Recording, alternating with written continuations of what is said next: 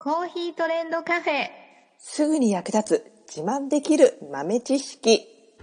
この番組は2006年バリスタチャンピオンのみえちょとコーヒー勉強中、いくちゃんが、いつものコーヒーがさらに美味しくなる話をしています。この番組を聞けばちょっと自慢できるコーヒー雑学やすぐに役立つ最新トレンド情報がわかります。ラジオトークで毎週火曜日お昼の12時からゆるっとお昼休み、木曜日の夜10時10分からはカフェ好き女子の夜会をライブ配信しています。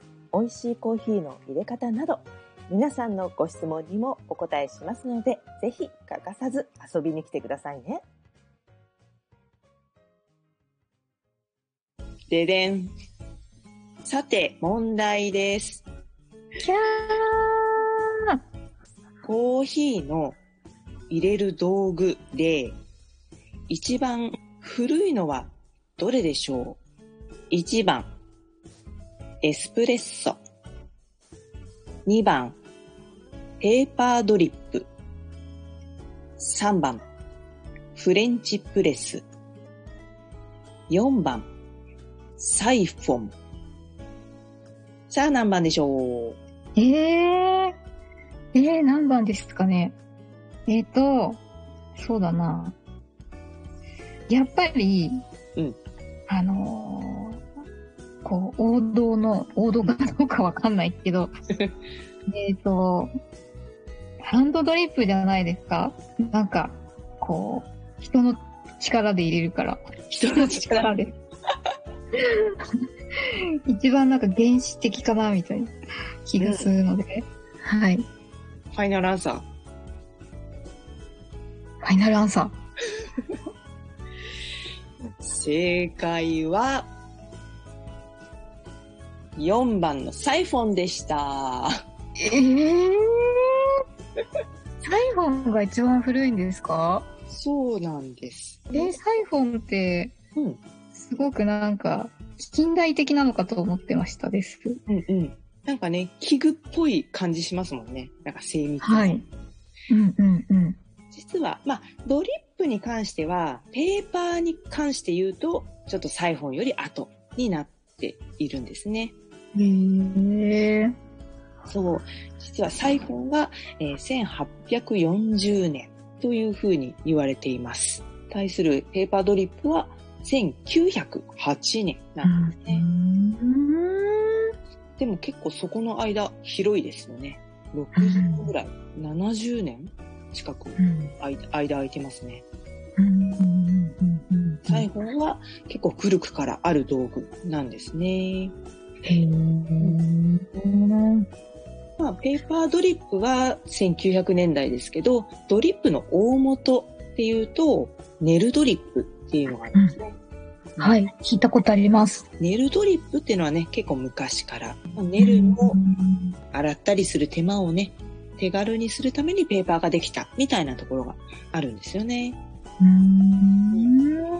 布ドリップ。さらに遡ると、もう本当に単なる麻袋。布なら何でもいいっていう感じですけども、まあ麻袋かな。多かったのは。そういったのでね、えー柱に袋をくくりつけて、で、下にポットを置いて、で、中にコーヒー豆入れて、で、お湯を上から入れると。へえ。こんな感じで入れてたんですね。さらに遡ると、それはこす作業をそもそもしてなかったんです、その前は。うんコーヒー豆とお湯を一緒に容器に入れて、ぐつぐつと煮出して、で、器に移し替えて、しばらく待って、で、上澄みだけ飲んで。うん。ほうほうほうほう。原始的？そうそうそう。一番最初はそんな感じです。煮出したものを、えーまあ、飲む用のね、器には入れ替えますけど、入れ替えたら、まあ、沈殿するのをちょっと待って、それを飲んでたっていうのがね、始まりになっています。うん。そう。まあ、い今でも現存する入れ方としては、トルコ式抽出方法、イブリックって言ったりします。あ、そういう入れ方があるんですね。そうですね。はい。イイブリックっていうね、道具で入れたもの。まあ、細長い絵がついたお鍋みたいなグツグツ煮て、カップに移して、えっと、それをね、上澄みだけ飲むじゃないですか。はい。飲み終わった後のカスのつき方っていうのかな？うんうんカップの底に出てきた沈んでるコーヒーカスの出方で占いをしてたんですって、昔。へえ、面白い。うん。ね。そんなこともや、今でもね、多分ね、やってるところあるんじゃないかな。コーヒー占いって言って。うん。そうへえ。へえ。ちょっとお楽しみもね、しながらコーヒー飲んでたみたいですよ。へえ。で、まあ、そのままね、原液をそのまま飲むところから、まあ、布でこすっていう風にね、入れ方が進化して、で、布から、えーペーパーになったっていう一つの流れとは別に、サイフォンっていうのは、もともとは薬を抽出するための道具だったんです。そうなんですね。はい。確かになんか病病院っぽいっていうか、ラボっぽいっていうか。そうですね。うん実験みたいですもんね。見るから。うん。もともとはそういう道具で、フランスかイギリスで発明されたんですけど、普及したのはドイツですね。へえ、それもまた面白い。で、ドイツはまあ医学先進国だったんで、昔ね。うん。そう、そういうところで、まあ、使われていて、で、それをなぜコーヒーに使い始めたのかっていうと、使い始めたのは日本らしいですよ。そうなんですか？うん。へえ、意外意外すぎる。だから今もサイフォンを作っているメーカーさんは日本の企業がもう世界のトップシェアですね。へえ、びっくり。もともとは外国から入ってきたものだけど日本でね、形を変えて進化して今度、まあ日本から世界へっていうね、そんな道具なんですよ、サイフォン。なんかサイフォンって格式が高いうんみたいなイメージ。本場は外国だろうって勝手にイメージしてました。そうですよねうん。名前もね、日本らしくないしね。うんうんうんうんそう、絶対外国だろうと思うけど、外国にまあ旅行で行ったとしても、サイフォンコーヒーを出しているところっていうのはまあないですね。ほぼ。うん。最近は、ちらほら、えーと、海外でもその、ニューヨークだったりとか、オーストラリアのメルボルンとか、そういうカフェがね、すごく発展しているところでは、サイフォンのコーヒー飲めるところもちらほらあります。うーん。でそびれでっくり。そう。で、彼らが、えー、サイフォンをやり始めたのも、日本に旅行でかなんか知らんけど、来た時にそのサイフォンコーヒーっていうのに、まあ、インスピレーションを感じて、で、それをね、自分の国に持って帰って始めたっていう流れになってます。へえ。いや、全く知りませんでした。なんか、外国のものだと思ってたので、うんうんあの、時々インスタとかで、サイフォンで、あの、お茶を入れている方とかもいるじゃないですか。そうですうね。ん。そ、そんなことして怒られないのかなって ちょっと思ったりもしてたんですけど、別になんか、あ、日本発祥だったらお茶入れてもおかしくないなって今、すごい納得した。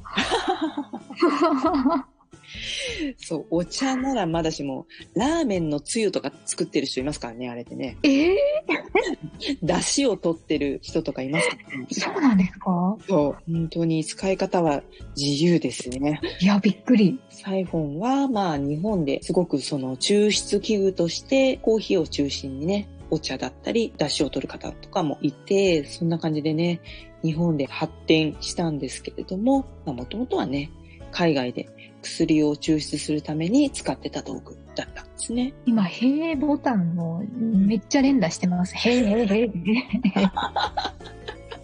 ボタン壊さないで壊さないでって。頭突きするぐらいの勢いで、へえへえへえへえって感じで。これはみんな明日、知り合いに喋るって。